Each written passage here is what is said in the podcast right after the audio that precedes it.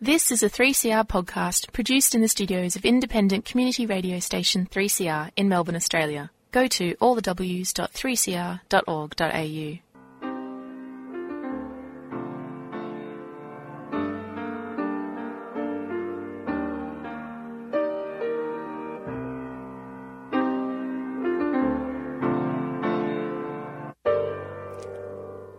Am there, Mother Nature, 4 after 4. You're on In Your Face on 3CR with James. On today's show, we speak with lawyer Paul Kidd about the Hares and Hyenas raid. Alastair Lawrie joins us to talk about the federal elections, LGBTIQ policy implications, and later in the show, artist and performer Creatrix Tiara joins us in the studio. Well, in the early hours of Saturday, May 11, Victoria Police mistakenly raided the residence at iconic Melbourne bookstore Hares and Hyenas. On the line, we have lawyer and veteran community advocate Paul Kidd. Paul, welcome to 3CR. G'day, James. Good to be here. Paul, I wish it was under better circumstances. What can you tell us about what happened at Hares and Hyenas? Police have burst in what's been described as an armed Lebanese carjacker. They've completely gone to the wrong address. They've terrorised uh, the people there who've woken up in the middle of the night to the sound of police bursting into their property with torches. And, and uh, one of the is Dennis Demopoulos. And it comes at a very I think, reasonable conclusion that they have under a sort of anti-gay attack. He's run out on the street. He's been then arrested by the police in a very violent fashion. Had uh, quite horrific injuries as a result. Absolutely, I understand he may have lost the use of his left arm as a consequence of it being broken by police. What policy changes do you think Victoria Police should be making as a as a consequence of this? Because queer community an event that, that resonates very strongly with our historical uh, issue with the police. The queer community has, for most of its history, been targeted by police. It's been targeted as one of the more vulnerable communities. So for the people who went through the Tasty raids, for, for people who've had historical issues with it, and also for queer and trans people of colour, refugees, um, transgender people have problems with the police. This story has got a lot of media attention, and it's got that attention because the police, you know, got the quote unquote wrong person. But the fact is, this is how the police operate. Police increasingly militarised, and in particular, we have this unit, the unit that was involved, the critical incident response team, who've got a very bad record.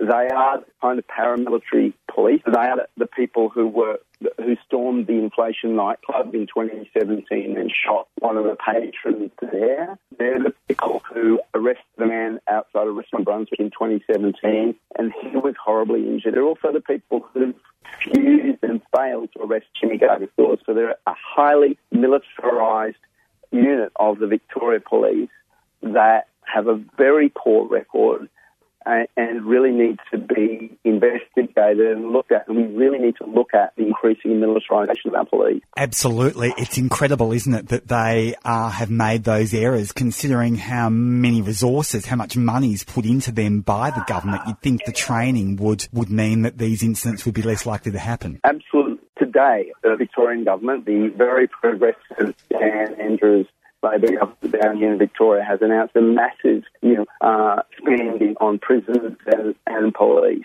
So it's an ongoing issue. Today, it's announced that we want 1,500 more cells.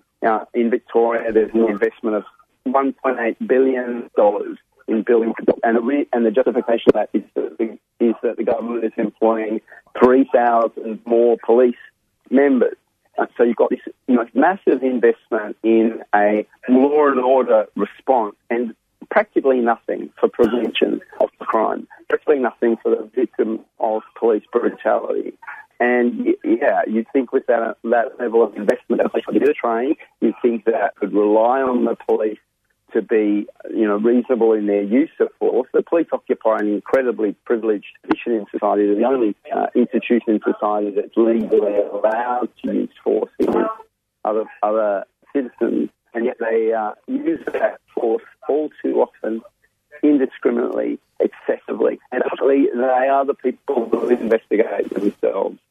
So I'm really, I'm very sad for, for the, uh, the proprietors of that store because of what they've had to go through. But uh, hopefully this incident shines a light on the need for there to be greater supervision of police and better institutions for the investigation of corruption. Do you think we need law reforms in Victoria to actually implement those recommendations you just discussed? I think we do. And in most cases, when people have problems with the police, and people have problems with the police every single day in Victoria, they're usually people who are vulnerable, they're people who don't have great agency, they don't have great resources. You know, the, the only recourse they have is complain about the police. If you complain to the police about the police, that needs to change. We need a proper independent oversight of police. Do you think this matter being referred to the Independent Anti-Corruption Commission, IBAC, is enough? Do you think that's an adequate response? Well, uh, I mean, it's, it's, an ongoing process, so I don't want to interfere with that. I understand there's some also some legal processes that the people involved have initiated. I guess we'll have to wait and see what the result is from from IBAC. I do think that IBAC needs better power, greater independence, and in particular, the you know the, the processes in which a matter can be referred to IBAC improved. The police shouldn't be investigating themselves. The police should be subject to an absolutely independent oversight that should be accessible to everyone who is a victim of, uh, of police brutality or police corruption or police mismanagement, no matter uh, how serious or severe that, that is.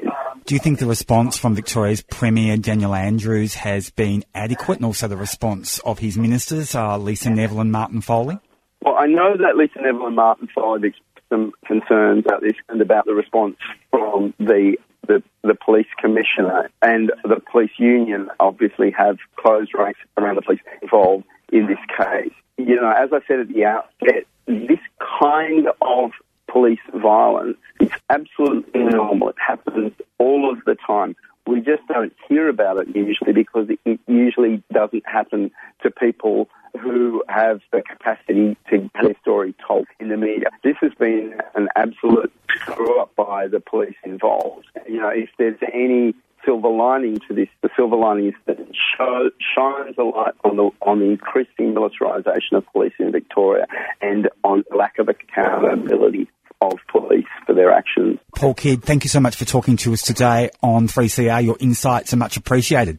Yet our best trained, best educated, best equipped, best prepared troops refuse to fight. Matter of fact, it's safe to say that they would rather switch than fight.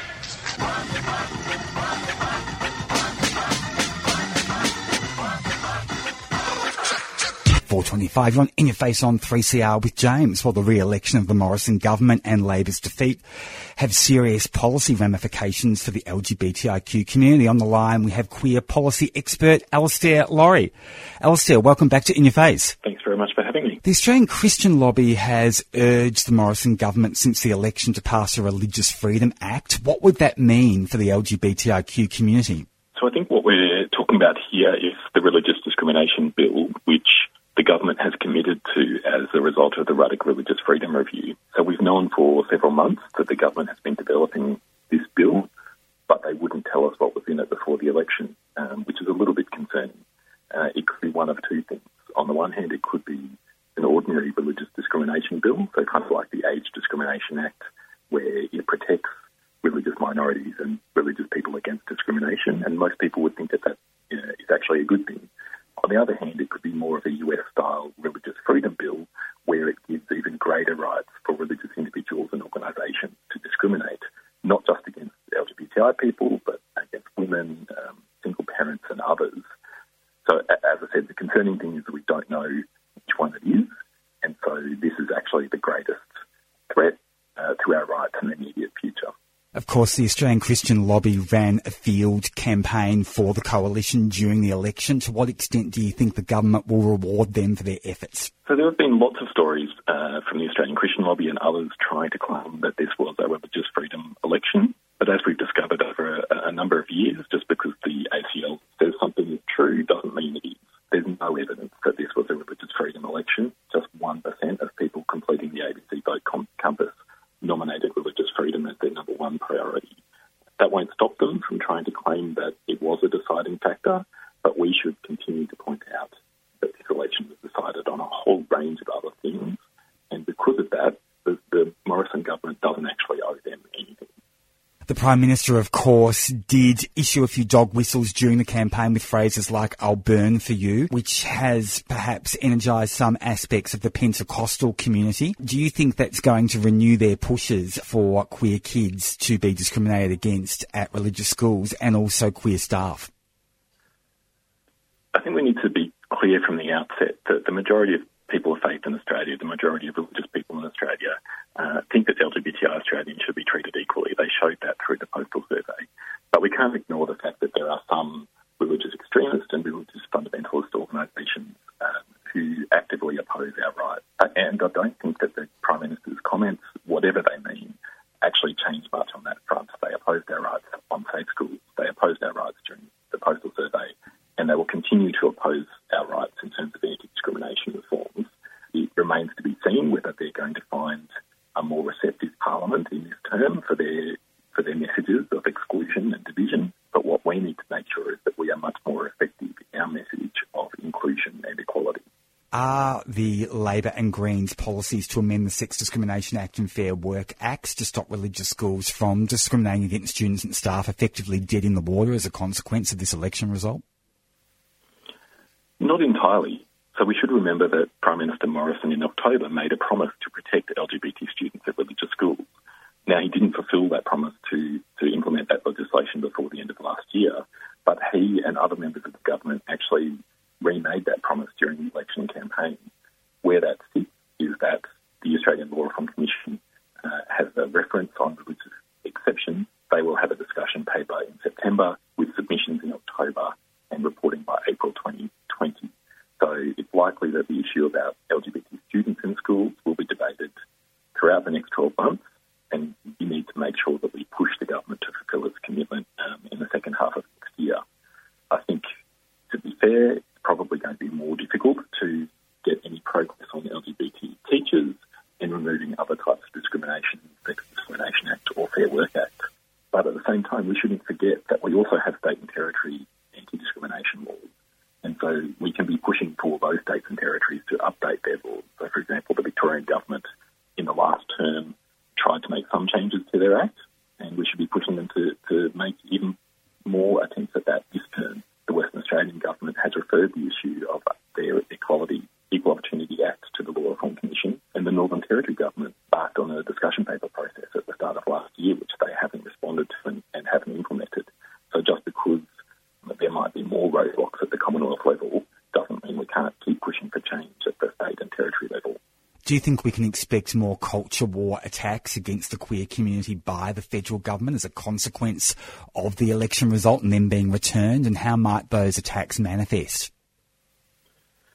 I think we can definitely expect more culture war attacks from the Australian Christian lobby and fundamentalist religious organisations, and, and they'll find a receptive audience in the Australian and other right wing media outlets. Um, we'll probably also have some members within the government continue their attacks on our community. So, for example, the George Christensens of this world. What we don't know is whether it will be the government itself. So, Scott Morrison basically had a short term prime ministership in the lead up to this election. He now has three years to assert himself as the type of prime minister and the type of government that he wants to lead. So, we don't know whether he uh, and his government is going to be one that governs for all or whether they'll be ones who actually govern for a noisy extremist uh, minority who want to take away the rights of LGBTI Australians. And I don't think we're going to know the answer to that until we see the religious discrimination bill. Do you call on Scott Morrison to actually appoint uh, a minister for LGBTIQ issues? I know he's currently reconsidering his new cabinet. I think that would be helpful. Uh, I don't think it's something that I would expect. What about some lost opportunities as a result of this election result for the LGBTIQ community? And I'm thinking, of course, that there is no government policy for a ministerial advisory committee on LGBTIQ issues. Uh, that must be a great disappointment to you. Certainly, I think that, that part of the reason why there are a lot of LGBTI Australians disappointed by the election outcome uh, is not necessarily partisanship, but knowing that the Labor Party took such a comprehensive LGBTI agenda to last week's election um, and that, agenda is not going to be implemented. But I think we should also be aware that now that the Labor Party has lost that election and, and they're likely to have a new leader from Monday, uh, Anthony Albanese, that those policies are up for grabs. And so, as well as trying to make sure that the, the Commonwealth Government follows through on its policy of protecting LGBT students, we need to be pushing the ALP to make sure they don't backtrack on their existing commitments, so they don't get back on their promise to, commit, to protect LGBT students and teachers and remove discrimination elsewhere. To what extent do you think the queer community should be actually pushing moderates within the Liberal Party? And I'm thinking of Marise Payne, for example, and perhaps some other high profile figures who have been returned to actually advocate for our community in Cabinet. And if they were to do that, how effective do you think that could be? I think we're going to need to utilise all of the potential resources that we have. And so it's not just the moderates that you've mentioned, it's the, the L and G uh, members of the Liberal caucus so we have Trevor Evans, Trent Zimmerman, Tim Wilson. There's also Angie Bell, who's been elected uh, from Moncrieff on the Gold Coast. So I think, and Dean Smith in Western Australia. So I think all of those are people who we're going to need to be lobbying to make the case that the government shouldn't be implementing policies of exclusion and division. Absolutely, and of course, you know, you mentioned some of those people there. That's there's three gay men that I know of that have been, you know, returned to government as a consequence of this election result. Surely we must be lobbying them as members of our community to speak up more for our interests. You would think that if they were to take a strong line, there may be some result of of effectiveness there, especially around, you know, issues such as a spokesperson or a ministerial advisory committee. I mean, surely they must have have some grants within the government. And of course, I'm thinking of Tim Wilson as well, who's been credited with the franking policy success. So you'd think they'd have a bit of currency within the party. Uh, I think that they have a responsibility to their community um, and that we will need to be pushing them to follow through on that responsibility in the upcoming term. So the government at this stage looks like it will be elected with 78 seats, 76 to pass legislation.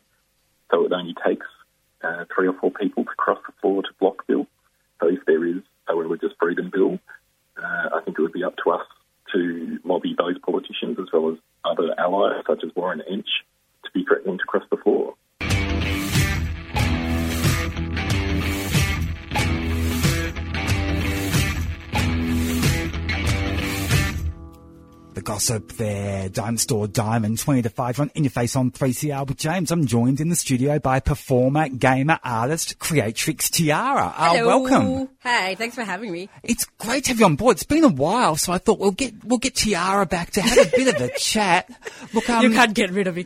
Look, you've done some work recently with the Free Play Independent Games Festival, and you're a bit of a gamer, so tell us about that.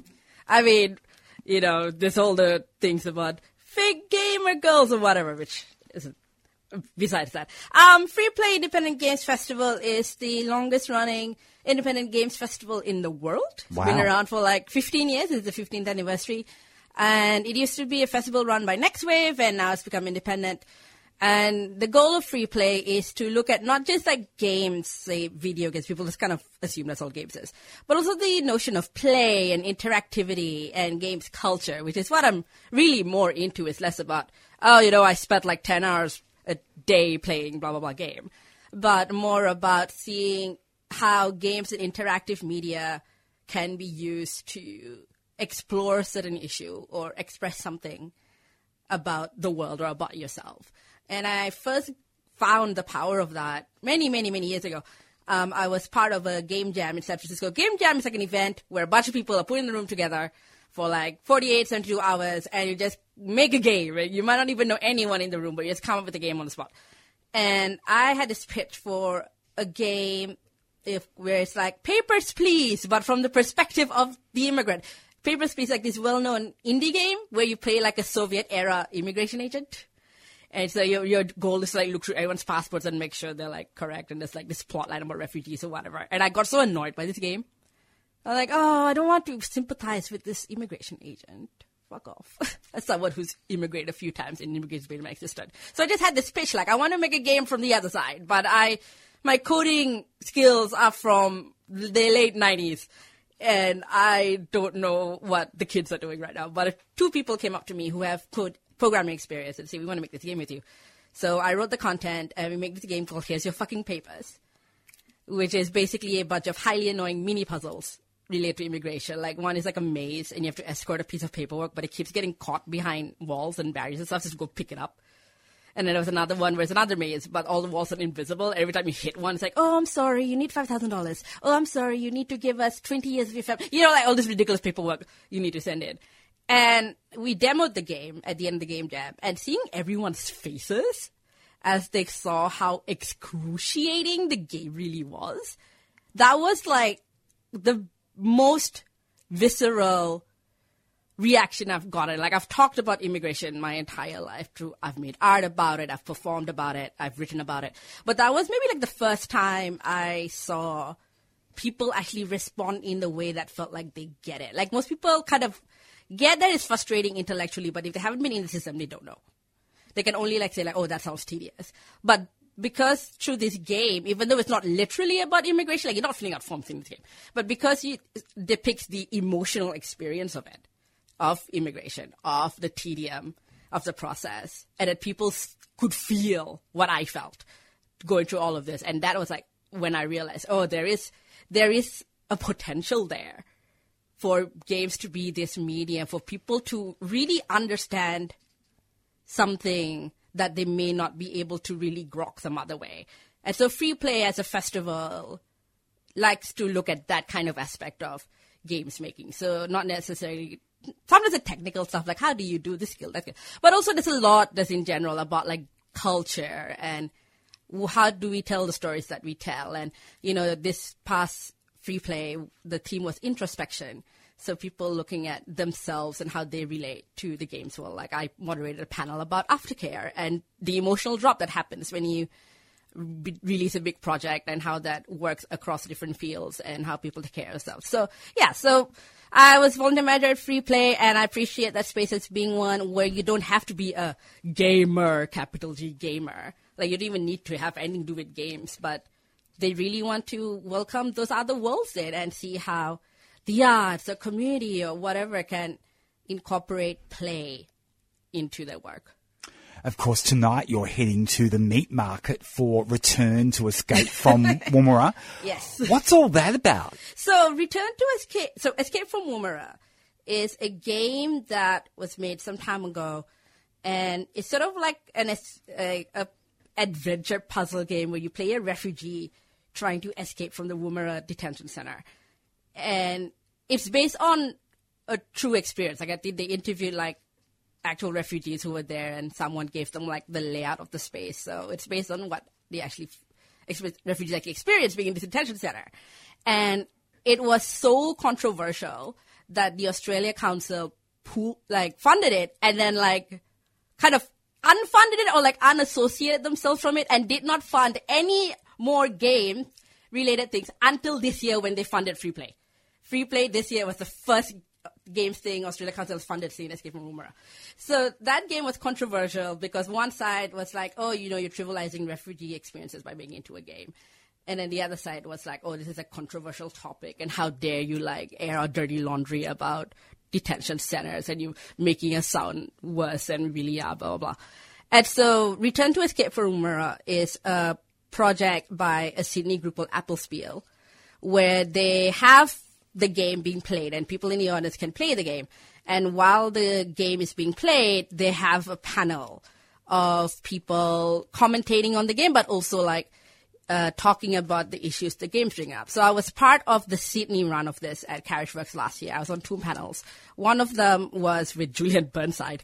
That was a fun panel. He was he was like you know he's very sweet. He's giving all this like really intellectual information about refugee laws and the history of Australia and all that. And I'm just like super salty, slightly tipsy.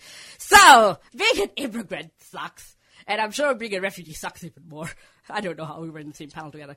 And then like the second panel was me and a couple of other immigrant artists talking about like how we deal with the topic of migration in our art.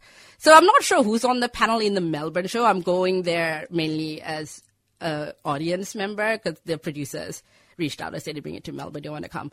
Uh, but yeah, I'm, I'm interested to see who they, if the format has changed. And, you know, the topic has become important again because of all that's happening in immigration, in refugee detention centers right now. And it's, even though Escape from Woomera was like what made 15 or something years ago, like a while ago. It's somehow still still relevant. Which is scary, isn't it? That Which things haven't scary. changed that much. Yeah, like you know, the only thing that makes the game dated is the graphics, and you know, like as a game, it was interesting for me as someone who has some experience with the design of games. Part of me just thinking like, oh, if you made this the way like escape games were made, like you could make this question a little better, and da da da da. But also, it's just like in in some way that the content hasn't necessarily changed. You know, It sounds like a great kind of exercise in activism, you know. It sounds like it really kind of evokes empathy with refugees who, you know, were in Woomera, for example. And that's a good thing to be encouraging. Yeah, so that was one of the sort of uh, things about Escape from Woomera that really split people. Like some people, including some refugee activists and refugees themselves, brought up what you said that it was a good way to build empathy. But then there were other some people who thought it was trivializing or minimizing what refugees actually go through because the idea of like, oh, it's not, it's just a game to you. It's not really a game. These are people's real lives here. So yeah, it'll be um now that it's a topic again what Apple Spiel is doing is trying to investigate whether there is space for something like Escape from Woomera in today's climate. Would this same game be able to exist now? Like, would you update it to make it more relevant now? Or, you know, like now. I guess it'd be offshore now, wouldn't it? The escape from Nauru. Yeah, probably, yeah. And then the government would be like, ah, you are revealing state secrets. You don't allow, we don't even allow people to be at Nauru or Manus who are not refugees. But yeah, it'll be interesting to see like what the contemporary version of that would be. Of course, you're also involved in the Quippings project, uh, and I understand they're taking applications for uh, a project for queer artists with disabilities. Tell us about that. Sure. So Quippings is a collective of LGBT artists with disabilities. They've been running in Melbourne for like the past decade, and they've done shows for Midsummer, for Fringe. They've performed them. all. It's like a, a rotating cast of people who are spoken word artists, uh, cabaret performers, and so on. Just making work about this disability, but away from the whole like disability porn thing. Like, oh, I'm so inspirational, or I'm so oppressed because I'm disabled. It just it started out originally by Kath Duncan and company as a way to for disabled artists to really talk about like their bodies and their sexualities and their desires in a way that uh, most spaces won't let them because of this idea that disabled people can't possibly have sexual interests. And it's kind of grown into like this sort of well-respected institution. And this year we got some funding to put on a show, which is going to be very different to what normally Quippings normally does, which is we're looking for artists of all sorts of backgrounds, so like performers, uh, visual artists, designers, right, and whatever. And we're going to pair people with different skills together. So imagine like a dancer paired with a writer, or like a 3D artist paired with a musician, and see what happens. Because that's my current favorite genre of YouTube video is like pairing different artists together. Like rock climbers learn how to pole dance, or a fine artist and a graffiti artist need uh, try to do. I just had this random idea for a project, and Jax, Jacki Brown, my co-producer, and Kath were like, "Yeah, let's go for it." So yes, we are currently taking applications. If you look up Quipping's Facebook page. Uh, Quipping Disability Unleashed, there is a post with a form you can fill out. We're taking applications until mid next month and you know we take all experience backgrounds you don't have to be like super skilled necessarily if you're if you're disabled any disability include invisible ones uh, chronic health we get a lot of people who are like i'm not disabled enough. Like we're not asking for your medical information just like if you consider yourself some level disabled it's fine. And you are queer or gender diverse or trans. Um, yeah send in a form and we'll see if we can pay you up with someone. Of course, Tiara, you're very well known to many of our listeners uh, for your act Queer Lady Magician, where you actually do magic on stage, which is pretty incredible. What can we expect in the future from Queer Lady Magician, your alter ego? my alter ego. oh that's interesting because like we did finish two shows one for fringe last year and then the midsummer run and they went alright. Um the magician is having a bit of a break at the moment. Like i might pop up at different random events to do little small sets. Um yeah it's, it's mostly in a, a bit of a break. Like i feel like we've done the origin story but i have some ideas for a sequel a sequel about you know, what if the magician just really gave in to their manipulative side? And so far, the black magician, the evil magician, is that the grim dark magician? Yeah. Well, well, let's see. I mean, it's, it's idea stage at the moment, but but we'll see. And I just I found out recently that there's a TV show called Penn and Teller's Fool Us where like magicians compete to fool this Penn and Teller, this well-known magicians with their acts. And they, it's American, but they're holding auditions for Australian magicians at the Gold Coast later this year. And I really want to audition. Mostly so I can do my cups and balls with menstrual cups trick. And I don't expect to actually fool Penn and Teller. They'll figure out what I'm doing in five seconds. But just to see if I can get menstrual cups on air. see what happens so maybe that'll be where Queer Lady Magician shows up on TV in America. Wow. Now you mentioned your origin show. Tell us about that for listeners that might not be familiar with it. So the first Queer Lady Magician show tells the story of my origins of magic. Like I, it was my childhood love, and then I tried to do a show when I was younger, and it didn't work out so well, and that killed my love of magic because I grew up with the idea that if you ever fail, you can't ever try again. Like failure's not an option. Was that like a cultural view that was entrenched oh, into you in Malaysia? much. Yeah, like in school, constantly it was if you fail, your life is over. You can never fail at exams. You can never fail at anything. And so you had to be immediately perfect or at least like good enough that you won't stumble. Otherwise, don't even try. And so that stuck with me. And people like, well, you're already like skilled in other things. Just focus on that. Like, okay, fine. Um, and it wasn't until like many years later, I lived in San Francisco for a few years and met this lady named Blake Maxim, who turns out to also be a professional children's magician. And she got my love of magic back. But then, you know, it, the, the, the show also talks about like my tumultuous history with my ex, who also happens to be how I met Blake, because she was a friend of Blake's. And, you know, how that, the, the, consequence of being emotionally manipulated by ex and by other people and having to navigate that with magic being an art of manipulation. and so, you know, I go through like kind of this, it's very meta. It's like this emotional journey of trying to get back into magic, but dealing with all of this, like, oh, I've done it so long. What if I fail? Imposter syndrome. And then also, ah, I don't know if this fits my values. I don't want to manipulate people. And there's this plot line about my assistant who is a white guy and he's actually trying to kill me and I don't realize this until I get killed and I come back and then I kill him, and it's great. But yeah, so all this is happening on stage. All this is happening on stage. So it's like you know, it's like the or superhero origin story. It's like how do I become the queer lady magician by going through this trial of getting past you know, internal messaging about not being good enough, but also like societal messaging about like, oh, well, you are a queer, gender diverse person of color. You shouldn't be on stage. No one wants you to do right. No one wants you to do anything and assert yourself and actually getting through that and being like, look, even if I'm not like the world's best magician, at least I I am entitled to like to try. Uh, at least it's enough for me to be here and present myself and present a different idea of what stage magic could be. And so many people responded to that. You know, I met so many people who are like, "Oh, I used to love stage magic as a kid, but then I got tired of all this like boring white man, and I used to try it. I don't think I'm good enough to try." But they at least saw something in the show. But like, you know what? It's worth like trying again. And now I have a model for someone who resembles me closer than like any random white guy.